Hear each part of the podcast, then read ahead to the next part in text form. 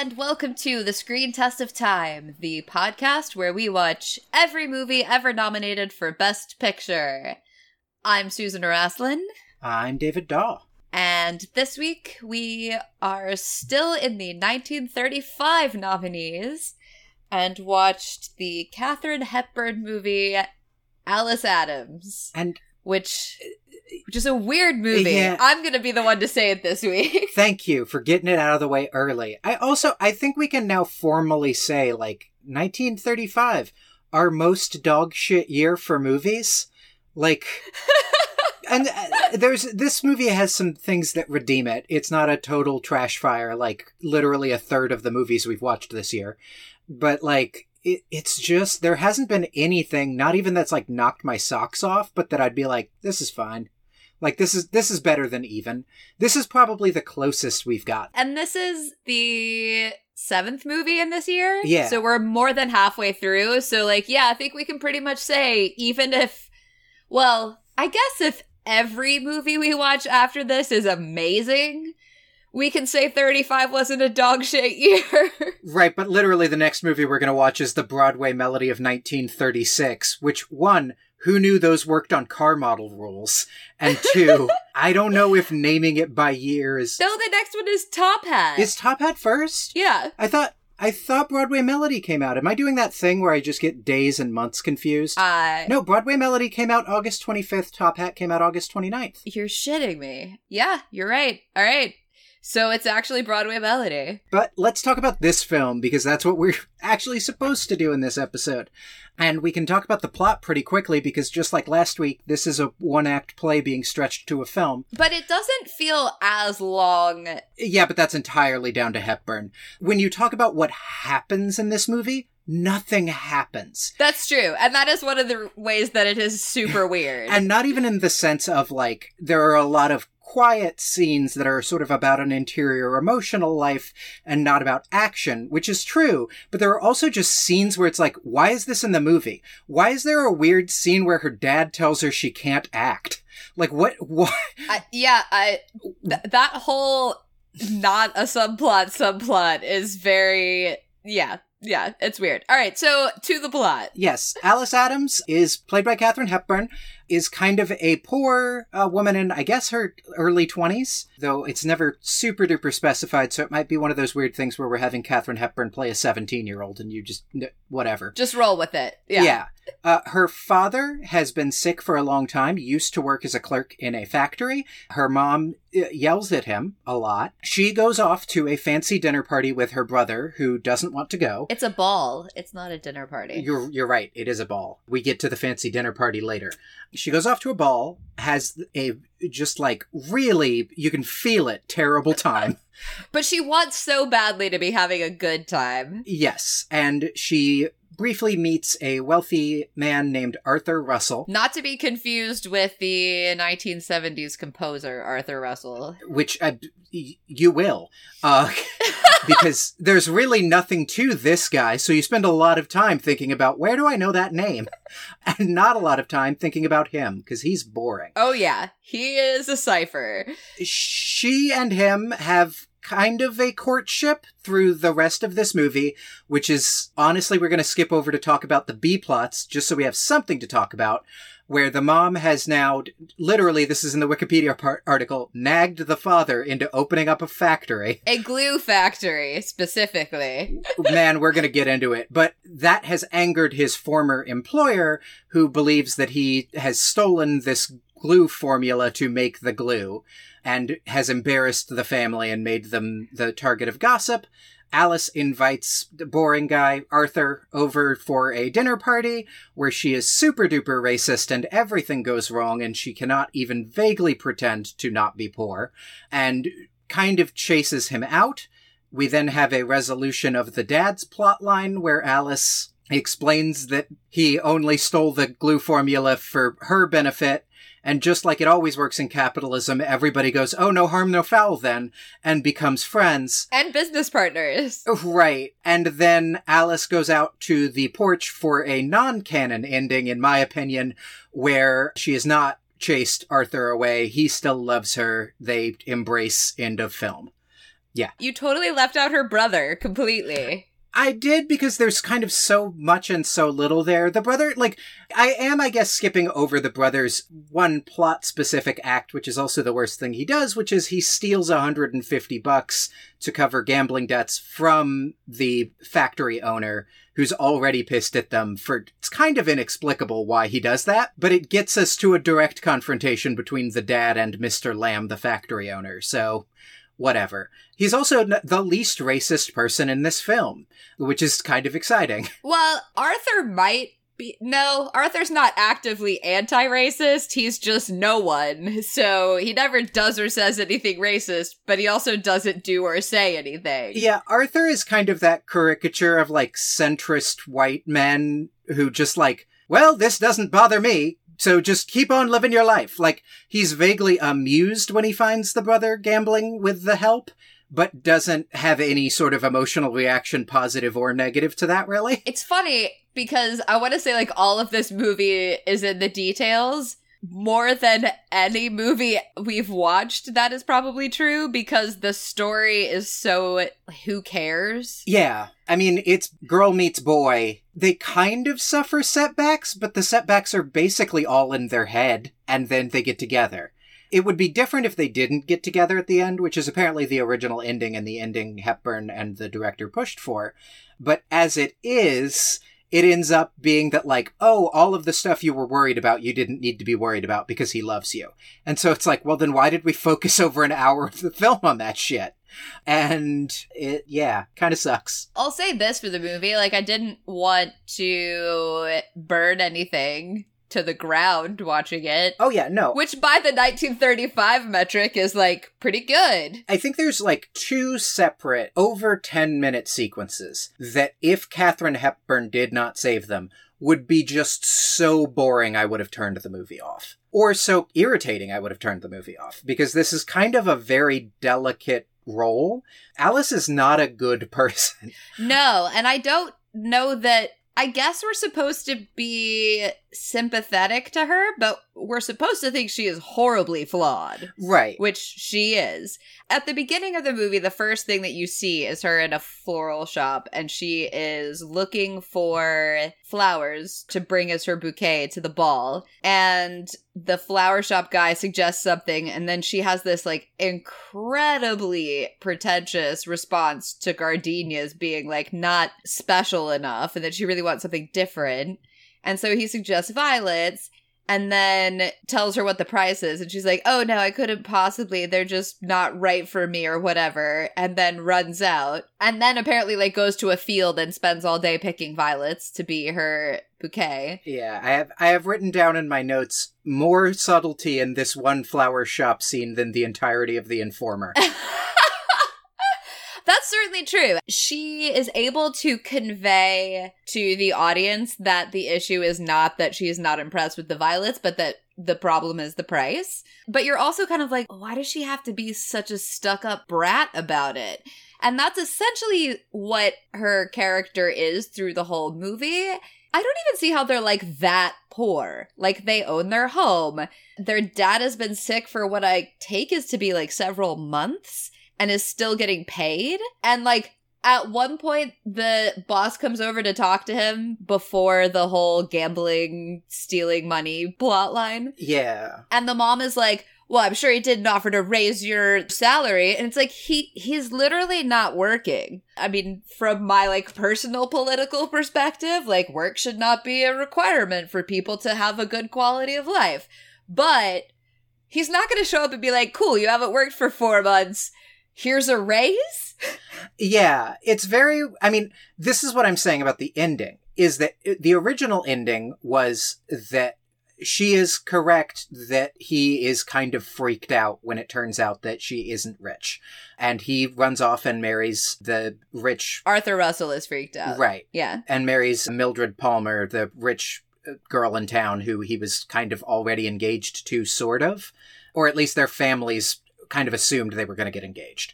And then Alice just grows up and like gets a job. Then it's interesting because then all of that class anxiety that she has through the whole film is like justified. Oh, there are real consequences to the fact that she cannot perform being rich properly. Whereas in this, it's like her, you know, quirky, charming foible that her husband decides to get over. In which case, like, then it's pointless. Why are we spending so much time on it? And it indicts her so much worse because, like, at the beginning of the movie, I was thinking it sucks that they live in this community where there is, like, a really hard class differential. And, like, she goes to the ball in a dress that she's worn before, but they've like modified it a little bit. And Mildred Palmer says something shitty about how like she's wearing organza instead of whatever everybody else is wearing. And she is the only one wearing this like white flouncy dress, and everyone else is in this like very sleek evening wear that's black. And she like dances with a bunch of people she doesn't like, or really just the one guy that she doesn't like. Meanwhile, her brother, who does not want to go to this ball at all, happens to know the black band leader for the orchestra and ends up like upstairs somewhere shooting dice with I think he's just in the cloakroom. Oh, in the cloakroom. I don't know why I thought it was upstairs. I guess cuz everything in a party in my mind that is bad has to happen upstairs. you can't do it on the first floor if somebody would see it but yeah, like there is an actual sort of class distinction there. And there is a point where she's talking to her brother, and there's this guy in the background in white tails who is like just stupidly good looking. The kind of person who would have sat for like Art Deco advertising illustrations. and I was like, who's this guy? Are we gonna are we gonna see this guy? And really he's just there to like look down his nose at Alice and her brother, and then we never see him again. yeah, there's so much at that party. There's an unbroken, like, two minute shot where there's no dialogue that you're supposed to listen to. There's just sort of the ambient chatter of the party as Alice sits there waiting for her brother to come back. And people just wander by. Mm-hmm. And again, like Hepburn saves this movie because otherwise it's just so empty. All of the nuance in it is in her performance because as written, Alice is kind of just this terrible social climber who gets what she wants after being super racist at a dinner party.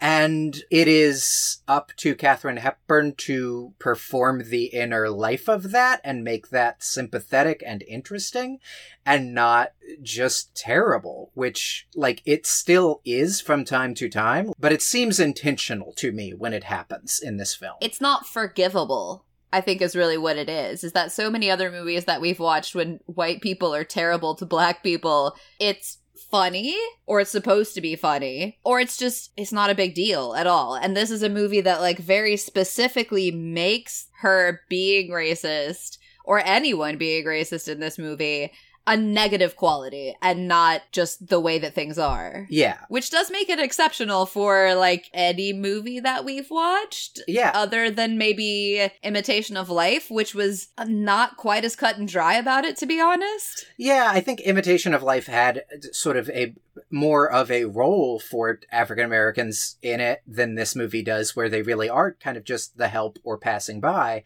But it really stumbled because it kept sort of implying that racism just sort of comes out of nowhere. It's just this terrible thing that happens to black people. Who knows why?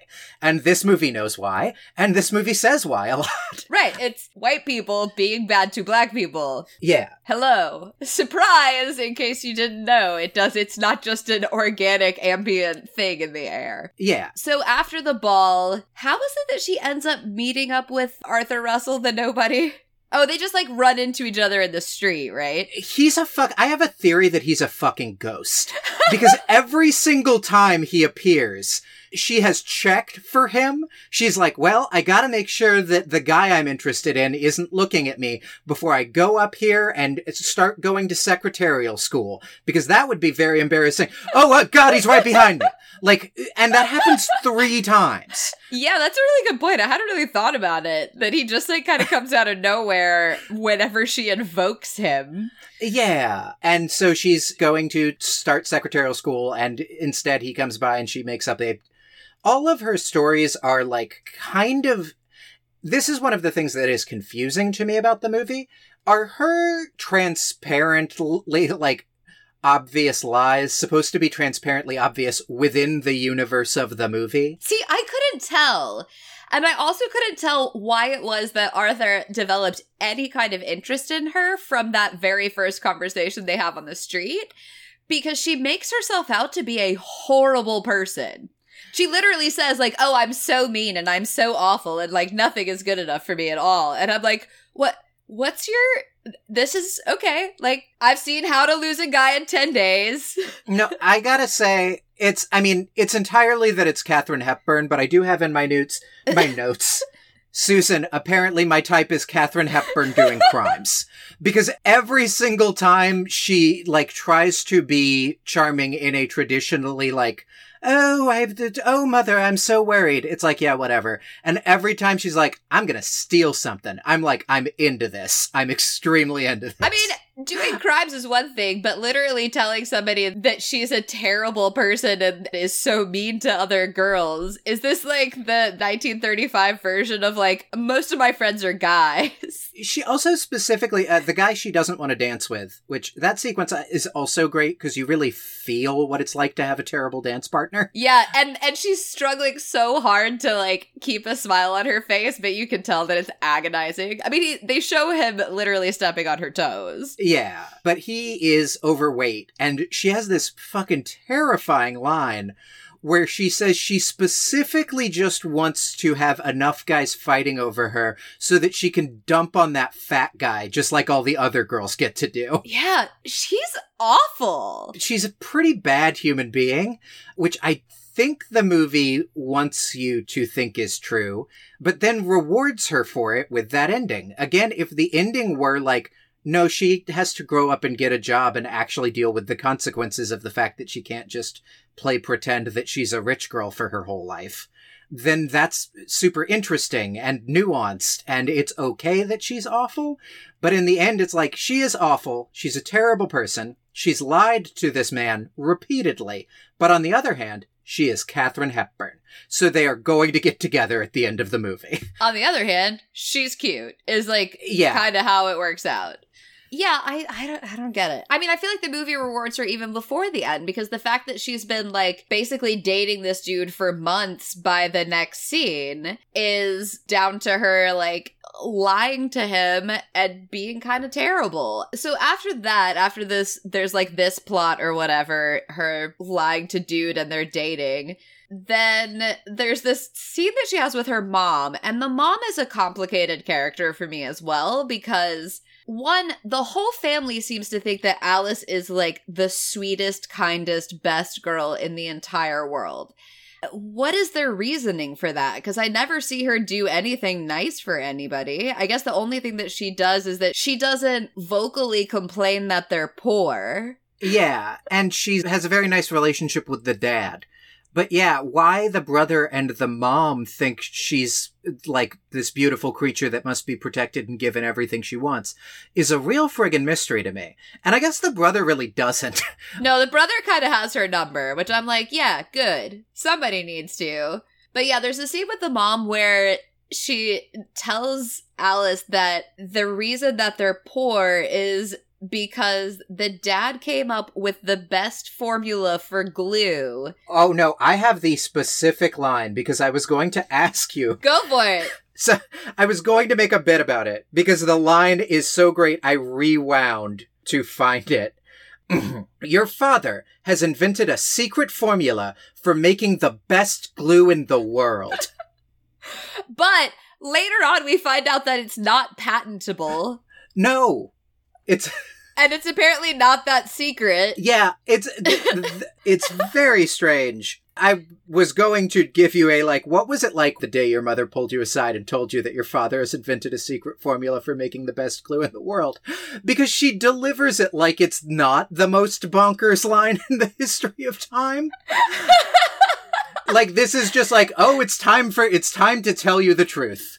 Um It's time to tell you the truth about why we're poor, and it's that your dad has a secret formula for the greatest glue that has ever been made and just hasn't capitalized on it. And of course, then there's this whole like row between the dad and the mom about, you know, mom is like, just, just open a glue factory and make the secret super glue. And ah, ah, I see it's super glue. Apparently, they're so poor she cannot buy a corsage, but have enough money that they can get a loan to just buy a fucking factory. right, buy an outfit a factory to make glue. But like, sure, okay, whatever. Anyway, they get into this huge row, and he's like, the formula basically belongs to his boss because his old colleague, who's now dead, who's the only other one who knows the secret formula, except of course, that doesn't turn out to be the case. He's like, well, it belongs to the boss because we worked for him and we developed it while we were working for him. And like, seize the means of production, dad. It's your formula. I don't care if you were working for the dude. But he does have a point that like Yeah. he could get his ass sued into next week because like that's how working works. it's weird that they specifically say it's not patentable so he's legally in the clear so that like he's not that bad of a person. I bet in the original novel it's patentable and he just steals it. But in this it seems like he's just so much of a coward he didn't go to talk to mr lamb and that would have solved the whole thing. Right, because in this magical universe, the boss under whom you developed this thing that you're planning on selling is just like, oh, well, if you just talk to me, then we could have gone into business together and it's fine. And not like, hey, so you know your contract that says everything that you come up with while you work for me is mine? Yeah, cool. yeah Which I guess is why they make this weird argument about it not being patentable. But in that case, like, then it's a, not a great business venture because, like, anybody could just make your glue. Well, they also make a big thing about like he developed it with another guy, but that guy's dead, so he owns it 100% now. And I'm like, that's not how that works at all. No, like, That's d- like, does the guy have no kids? What? yeah. um, Anyway, not that big of a deal. But the point is that the mom, like, flips out at him and is saying, Do you know why Alice is so sad all the time? It's because all these other girls have money and she doesn't, and how is she ever gonna compete? And it's like, she's literally sitting on the porch right now with that girl's almost fiance. So, like, think she's competing pretty well, honestly. yeah. And like, this is skipping ahead, and I did want to talk about the Italian restaurant scene for two reasons. Oh, yes. I'd forgotten about the Italian restaurant scene. I would have had I not kept these notes, because it's kind of a nothing scene, but it does open with Arthur telling the waiter to go back and play the song again. And the band in this Italian restaurant being shocked they want to, them to play it again a sixth time. Which I feel like we're past the point where you get to be shocked at the sixth time. Like the third or fourth time they make you replay the song, I would be like, "Ah, again? But by the fifth, I'd be like, this is my life now. I'm just gonna play this one song for like, Until it- until they leave or I die. yeah. But the other thing is, that scene is when I realized that Alice Adams is a gender reversed version of that guy from Ladybird that's reading a people's history of the United States and tells her she's a good girl for not having a cell phone. That, like, she is progressive and deep in this way that is so shallow and racist and boring. but all she ever wants to do is say things that sound deep about just like, oh, all we're ever doing is dying. And it's like, what are you talking about? We're both like 20 at an Italian restaurant. What are you doing? um, No, right now we're uh we're we're on the way up. You don't scientifically start dying till 25. So, you know, chill out, Alice Adams. Unless they're 25. I, who knows? Yeah, so they have that moment on their date in the restaurant, and then there's the whole thing on the porch. And there's a lot of these moments of Arthur and Alice being on the porch while her family are having these like explosive screaming fights that you can hear outside. And again, Arthur is just like, yeah, okay, I guess this is just, this is fine. That is the weird nothing thing about him because, like, wouldn't you just ask, like, hey, is everything okay in your house. W- right. The idea that, like, the dinner party is where this all falls apart and her story no longer checks out is like, her story falls apart under momentary scrutiny, constantly in every scene. Right. And so the idea that it's like only when the dad says he's never had a secretary that he like puts it together is bizarre. There's a scene where we go to Mildred's house, and it's her dad who's the factory owner, right? Maybe? I don't think so. I think that's a different boring rich guy. But he knows anyway about like how the formula for the glue or whatever was developed at Rich Dude's house. Yeah. Or Rich Dude's house, Rich Dude's factory. And is like talking trash about Alice Adams' dad. And like Arthur's just there hanging out, doesn't defend Alice, doesn't defend her dad isn't like, hey, uh, Mildred, I need to talk to you. You know this like presumptive engagement that we have? Well, I've been making out with Alice Adams for like the last few months, so it's over. And that was the point where I was like, okay, I went from thinking like, I guess this guy's fine and just like kind of take shit in stride to being like, nope, he sucks too. I mean, it feels like he's kind of the like he's like the Baxter that somehow ends up getting the girl just because there are no other men in this film.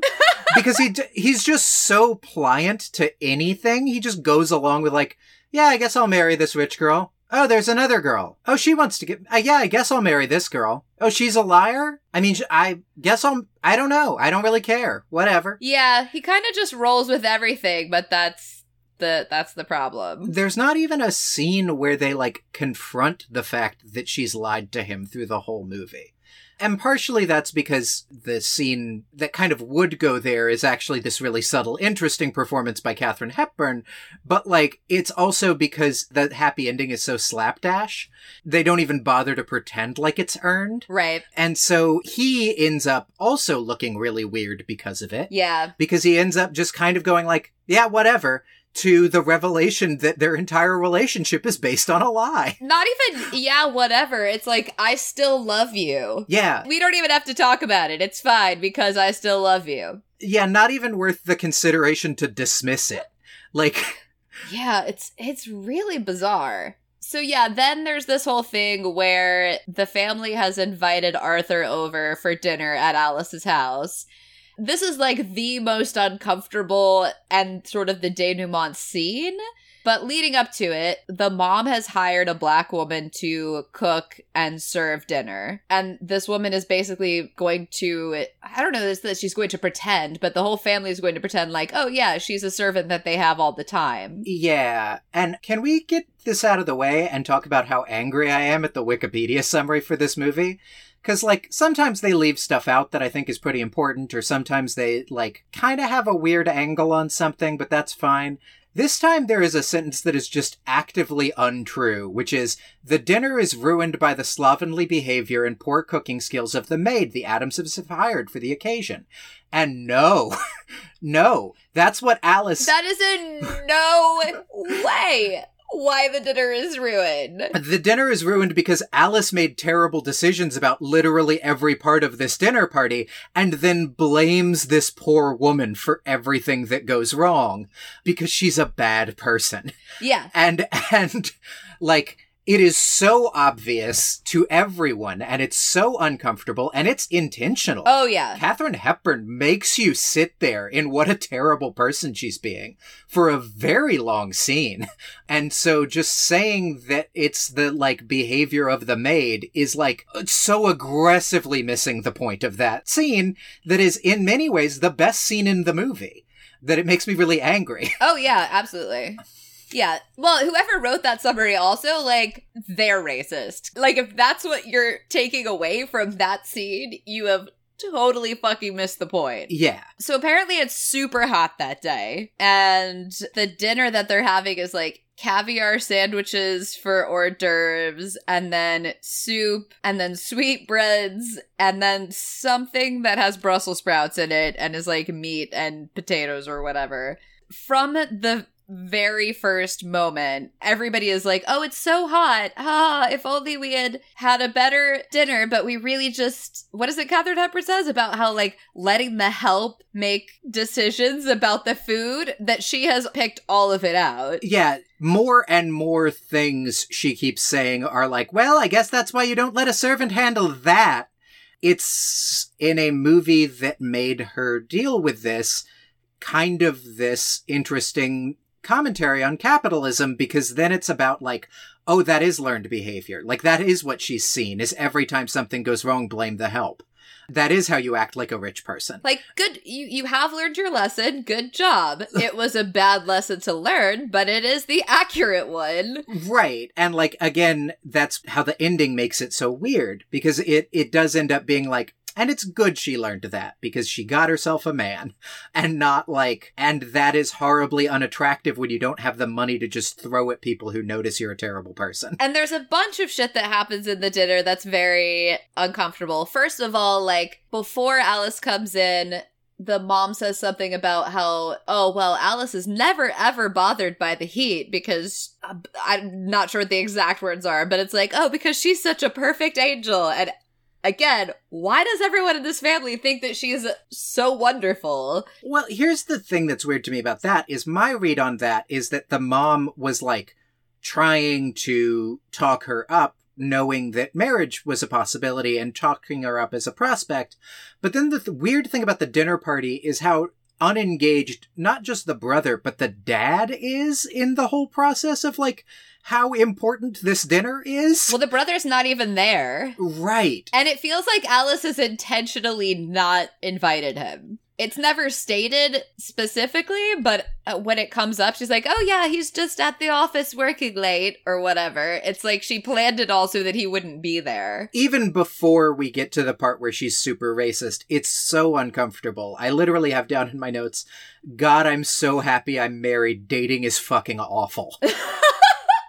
because like the the it's not even like it, that it's awkward because of her and because of her behavior although it eventually is that. It's also just like sit in this awkward conversation you have to have with the mom well, try and make small talk. Like it's just, oh god, it's painful. It's really agonizing. And it is a total tour de force performance by Katharine Hepburn because you watch this go from like her being excited and happy that her like boyfriend or whatever is here to getting herself so worked up that she starts like digging herself into a spiral of shame and then blaming it on this woman that they've hired that they're pretending is their maid. And Arthur says nothing except Katharine Hepburn will say like, "Oh, isn't everything awful?" And he's like, "Well, this is actually my favorite dish," or something like that. He's not a great conversationalist, I'll say that but she eventually there's like a five minute stretch where no one says anything because Katharine Hepburn is just nervously chattering. When someone does try to answer a question she's asked, she just jumps on them and, and immediately starts talking over them. And then the sort of exit to that scene, which I don't want to skip over because it's amazing, but the exit to that scene is that the brother comes home and starts making a scene and she starts chasing Arthur out basically while still trying to keep up appearances but with tears in her eyes. It's really like it is a genuinely amazing performance. It is when I wrote down God Hepburn fucking saves this crappy. because like the whole dinner party is great, but the part where she kind of tries to chase him off is a goddamn tour de force. And I'm once again angry at the movie for fucking undercutting it with that ending. What's really amazing about her performance is that she simultaneously manages to be really not sympathetic, but somehow, because it's Katharine Hepburn doing this performance, you don't take any joy in her suffering. There's no like, oh, well, now she gets her fucking comeuppance, while still not siding with her. Oh god, we're watching this girl fall apart. And it's because she can't get rid of all of this indoctrination about class and shit that she thinks is supposed to be desirable and she can't get free of that. It doesn't excuse it, but it does make it understandable if that makes sense. Yeah, I think it makes it understandable and it also makes it even if it makes it relatable in a way where not the specifics like I've never yelled at a black servant that they've ruined my dinner party because God, so many parts of that have not. E- anyway, but like the thing where you know you've botched it, you know you fucked it up, and it's like ruined now, and you can't do anything about it, and you are trying to get out of that gracefully, but trying to just have it end, is something I think. I think that's pretty universal. Definitely the thing where you find yourself trapped in some shit and you keep trying to dig yourself out, but you're just digging yourself deeper. Yeah, I think she makes it relatable while not doing that thing the new Bojack Horseman season talks about a lot, which is the idea that like once it's relatable, then it's okay, right? We're all this horrible racist person that just is a class striver. It is like, no, all the things she did were still terrible, but like, there but for the grace of God go I. Cause it's fucking Katharine Hepburn. It's the not the specifics of the situation, but the emotional situation that is relatable. Yeah. And then we get into the part where the ending spends more time setting up the happy ending for capitalism than it does the happy ending for our main character. And how? Because the reason I brought up the resolution between the dad and Mr. Lamb is like, the movie seems to care a lot more about it than the resolution between Arthur and Alice. It spends a lot more time on it. There's way more emotional beats all the characters are way more invested in it than they're invested in Alice's relationship. Yeah, I honestly like shortly after that plotline wrapped up, I looked to see how much more movie was left and I was like, "Oh, cool. So she doesn't get together with Arthur." Yeah. because there was like a minute and a half left or something. Oh no, I here's my rough transcription of the end of the movie. Well, we've all learned important things about the bittersweet nature of life and how class can be a prison in modern America, and I guess there's no escaping these large and important themes. Walks out to porch. Dim cheekbones, dough girl. Gee whiz! End of film. like, they just, like, Uh, he doesn't even pretend to have a reason that he's still in love with her. He just says he's still in love with her and they kiss. I'm mostly laughing because Sean was watching part of it with me and literally said at a certain shot of Katharine Hepburn, apropos of nothing else, dem cheekbones though. It's, I mean, it's the only possible justification for why he stays with her. Uh, yeah, well, and also he's like a nobody with no opinion. Yeah. So, or or maybe he's like secretly just been like, yeah, I'm racist. I'm just not loud about it. You know, maybe he's like the quiet Trump voter who's like, I'm not gonna wear a MAGA hat and like scream, lock her up. Another one of my notes is the mom definitely voted for Trump. Oh, absolutely. The long screaming scene about how, like, they got left behind and everybody else is richer than them now is the most MAGA shit I've ever heard outside of a Kanye West rant. like, the, the, the, the, like, it's so, and again, I think when the movie lets that be complicated, it's super interesting, but the movie kind of just goes like, no, she's right and in a way that's like not she's right and that indicts capitalism like she's right and he should start that factory and get ahead in capitalism. Yeah, like the only thing that she seems to have been wrong about by the movie standards is that he should have just gone and talked to his boss and then opened the factory with his, I guess, with his boss's support instead of not doing that. yeah But that always she was right about how they needed to get ahead in life and make more money with his super secret greatest glue ever that is not patentable. the best glue in the world yeah it's really complicated that that like this movie i mean i guess it's not complicated and that's the problem is that it really botches this by making the resolution about this thing that like fucking who cares? Like in a substantive in universe way like i get that everyone's fate is weirdly more tied up in mr lamb now that the brother has stolen money from him but like in a larger thematic sense, in the sense that this is Alice Adams' story and that apparent like it's fucking named after her. She's the title character. They spend so much time dealing with telling you that all the class stuff will be okay and no time dealing with the emotional fallout of any of her actions. Right. Well, and the other thing as well is that overcoming your class is just as easy as like having a good idea and then getting your boss involved to make it happen. That the moral of the story is just let your boss know. And like, that's not a good moral of the story. No, I do wonder. I should have read more about the original story because I, everything I know about it I learned from the Amazon X Ray uh, Fun Facts, which also has a fun fact that makes the director of this movie sound like a real dick. What's the fun fact? You know the scene where she comes home after the dance and starts crying at the window in the rain? Yes. The original script called for her to fall onto the bed and start weeping. But George Stevens thought that the thing at the window would be better. But when it came to the day of shooting, Katharine Hepburn just sort of couldn't bring herself to actually cry, like to, to, to have tears in her eyes. Uh, and so asked if they could go back to the way that was supposed to be in the script on the bed. And then George Stevens screamed at her so much she started openly weeping. And he was like, action! And they filmed the scene. Oh, God. Um, Uh, I hate directors like that. Yeah, and it's also weird because Katharine Hepburn still has like nice things to say about the guy.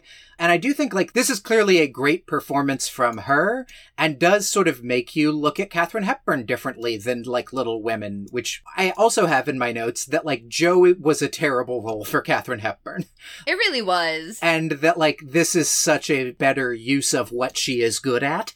It displays the unique qualities of Katharine Hepburn uh, so well that like I get where this is kind of more of a breakout role. Like Little Women was the big role, but this showed another side of her, and she makes a big deal about it in like later interviews and stuff. And it's a challenging role because you have to be able to play this role in a way where it doesn't forgive her transgressions and her racism and her like obsession with class but it doesn't make you just glory in all of her suffering. Like, I didn't have any Schadenfreude through the whole thing. Uh, what I wanted was, like, for some upstart anarchist friend of her brother's to, like, sweep her off her feet and be like, fuck the, the bourgeoisie. And where she, like, her obsession with class now becomes one of a struggle against rather than a struggle to be part of. Or I am really down with the idea that, like, especially in like the 1930s, especially in America of this generation, class being something you really can't overcome. And the mother's obsession with it and her obsession with it stemming from a real thing about the world and not just them being shitty is I think, interesting and important enough on its own and says enough about capitalism on its own. Right. But you can't then do this fucking cop out ending where, like, mm, no, it's not. Actually, it's fine. Actually, if you're Katharine Hepburn, then it's fine. Well, and if you're Katharine Hepburn's dad. So, yeah, we should actually talk really quickly about what happens in that scene. So, the brother comes home, confesses that the reason he asked his dad for $150 earlier in the movie is because he needed to put the money back because he'd taken it from the accounts for a friend of his who was in gambling debt. And that now Lamb found out, the dad is like, fine, I'm going down to the bank right now, which, like, in the 1930s were banks open after dark because they're not in 2018 Yeah. it's like i'm gonna get that money and i'm gonna get a loan and i'm gonna pay that guy every dime back. And then before he can leave mr lamb shows up and is like well i'm gonna open my own glue factory. And the dad says you know uh, opening a glue factory means nothing to you. It has no impact on your life, but doing this for me is going to have a tremendous impact on my life. And then the guy's like, oh, well, yeah, I understand. So let's talk about it on Monday and go into business together. Specifically because the thing that happened in between those two things is like Alice comes down and says like, "Hey, he did all this stuff so that I could have more money and get to a higher level in society." And then the guy just goes like, "Oh, I didn't realize he did this for a reason. I never thought to ask." I I never realized that you were poor. It makes it seem like everything he has done is just about how his feelings were hurt, which is also kind of fucked up if you think about it. I do think that it sets it up that way, but it's also like, oh, well, now that I understand why my feelings were hurt was because you guys have a lot of feelings, then let's start a glue factory together. And I'm like, all right, that's okay. Huh? yeah. That's a thing. Anyway, and then there's a whole like touching scene between Alice and her dad where she's like, I don't know, they have a father daughter moment. I've blocked that scene out. I have no memory of that scene whatsoever. I don't even remember what they said because I was like, oh yeah, of course, like this is the end, whatever. And then like she doesn't get the guy, but something happens and her dad is like going to be able to make a little more money for the family.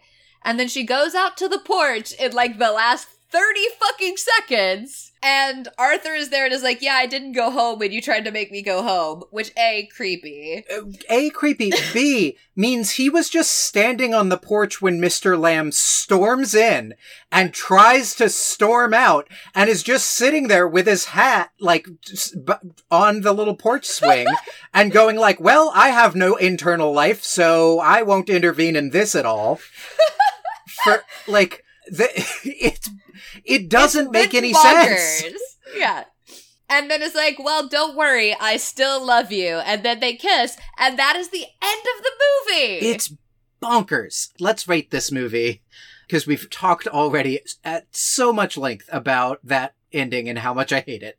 Also, like, I don't quite no, because like Katharine Hepburn is a lot of this movie, but is also arguably the only good thing in this movie. Yeah, I mean, I I think I'm going to give it a 5 because I do appreciate that even if it undercuts its message about class struggle, it never undercuts its message about racism being bad and wrong and the result of white people being oppressive to black people. And that is that's hard to come by even in contemporary films. Yeah, I I'm I'm also going to give it a 5. I think kind of the actual story of this is kind of incoherent. Yeah. Um and there there's not much there, but like Katharine Hepburn gives a hell of a performance. What it's it, it says interesting things like we say about race even if it can't stick the landing on what it's saying about class and like it it i don't know i i think of this as weirdly similar to the informer just with like what if the lead was actually played by a somebody who deserved best actor best actress that like really nailed it it's still kind of thin on the thin on the ground it's still kind of weird and just ends and has scenes I don't know why they're there. And its politics are a little bit muddled. Right. And it has an ending that's like out of nowhere just completely exonerates the main character. Yeah. Yeah, I guess if the informer had had Katharine Hepburn in it, it would have been a lot better. yeah. Um, but I do think like it's it really is a hell of a performance, and I think it does kind of drag what would have been a two or a three up to a five just on the virtue of like Katharine Hepburn adds so much nuance to this character and does so many interesting things while the rest of the film is so boring around her that like it it really does single-handedly save it. Yeah. Should you watch it?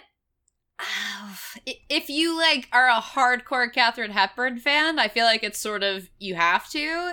But for anybody else, I think it's pretty skippable. Yeah, I would I would agree with that. I still don't think we've watched a movie this year that I would even nominate for an Academy Award. well, for Best Picture, this this would get a Best Actress nomination from me, but not a Best Picture nomination. Oh yeah, absolutely. Yeah, absolutely. Yeah, I guess that's that. Uh, like I say, next week we're we're watching Broadway Melody of 1936, which is if you do want to follow along with us, I've been trying to. People have been saying they would want to follow along with us, and honestly, don't. Maybe when we get to like the the 50s, 60s, 70s, but like if you do want to follow along with us next week. Uh, the movie is Broadway Melody of 1936, and it's available on Amazon and YouTube and iTunes all for 2.99 rental. Doesn't seem to be streaming anywhere. And yeah i am also maybe the movie will go into why it is not the broadway melody of 1935 but una merkel is in it. Hooray! And i love her. Also jack benny. Whatever. Yeah. I mean, Jack Benny's great, but Una Merkel uh, was someone I didn't know I loved until 42nd Street, so I'm excited to have her back. Is it uh, it's Jack. But somebody I was just reading from this era that I never knew was a real piece of shit was a real piece of shit. And I think it was Jack Benny in real life. But I may be slandering Jack Benny right now and be thinking of somebody else who I see holding a cigar a lot in old movie posters. Well, I I bet we'll discuss it next week. Yes. Um, until then, uh, please like and subscribe and review us on iTunes, everybody. That still is very helpful. And if you want to I don't know, send a link to people, telling them you're listening on like Facebook or Twitter. I don't use those anymore. so if you do and you like the show, also maybe get off Facebook and Twitter for your own good, but, but also while you're there, uh, tell people you like the show. Oh, but you can, you can follow us on Mastodon, uh, as Screen Test of Time. So for the vast majority of our listeners, that will make sense. Yeah. Until then, this was a movie. This was a. It probably should have been like part of three shorts, but it was a movie. it was a movie. Uh, we'll see you next week, everybody. Will you have them play that again? Again? Play it again. But we played them five times already. They want it again.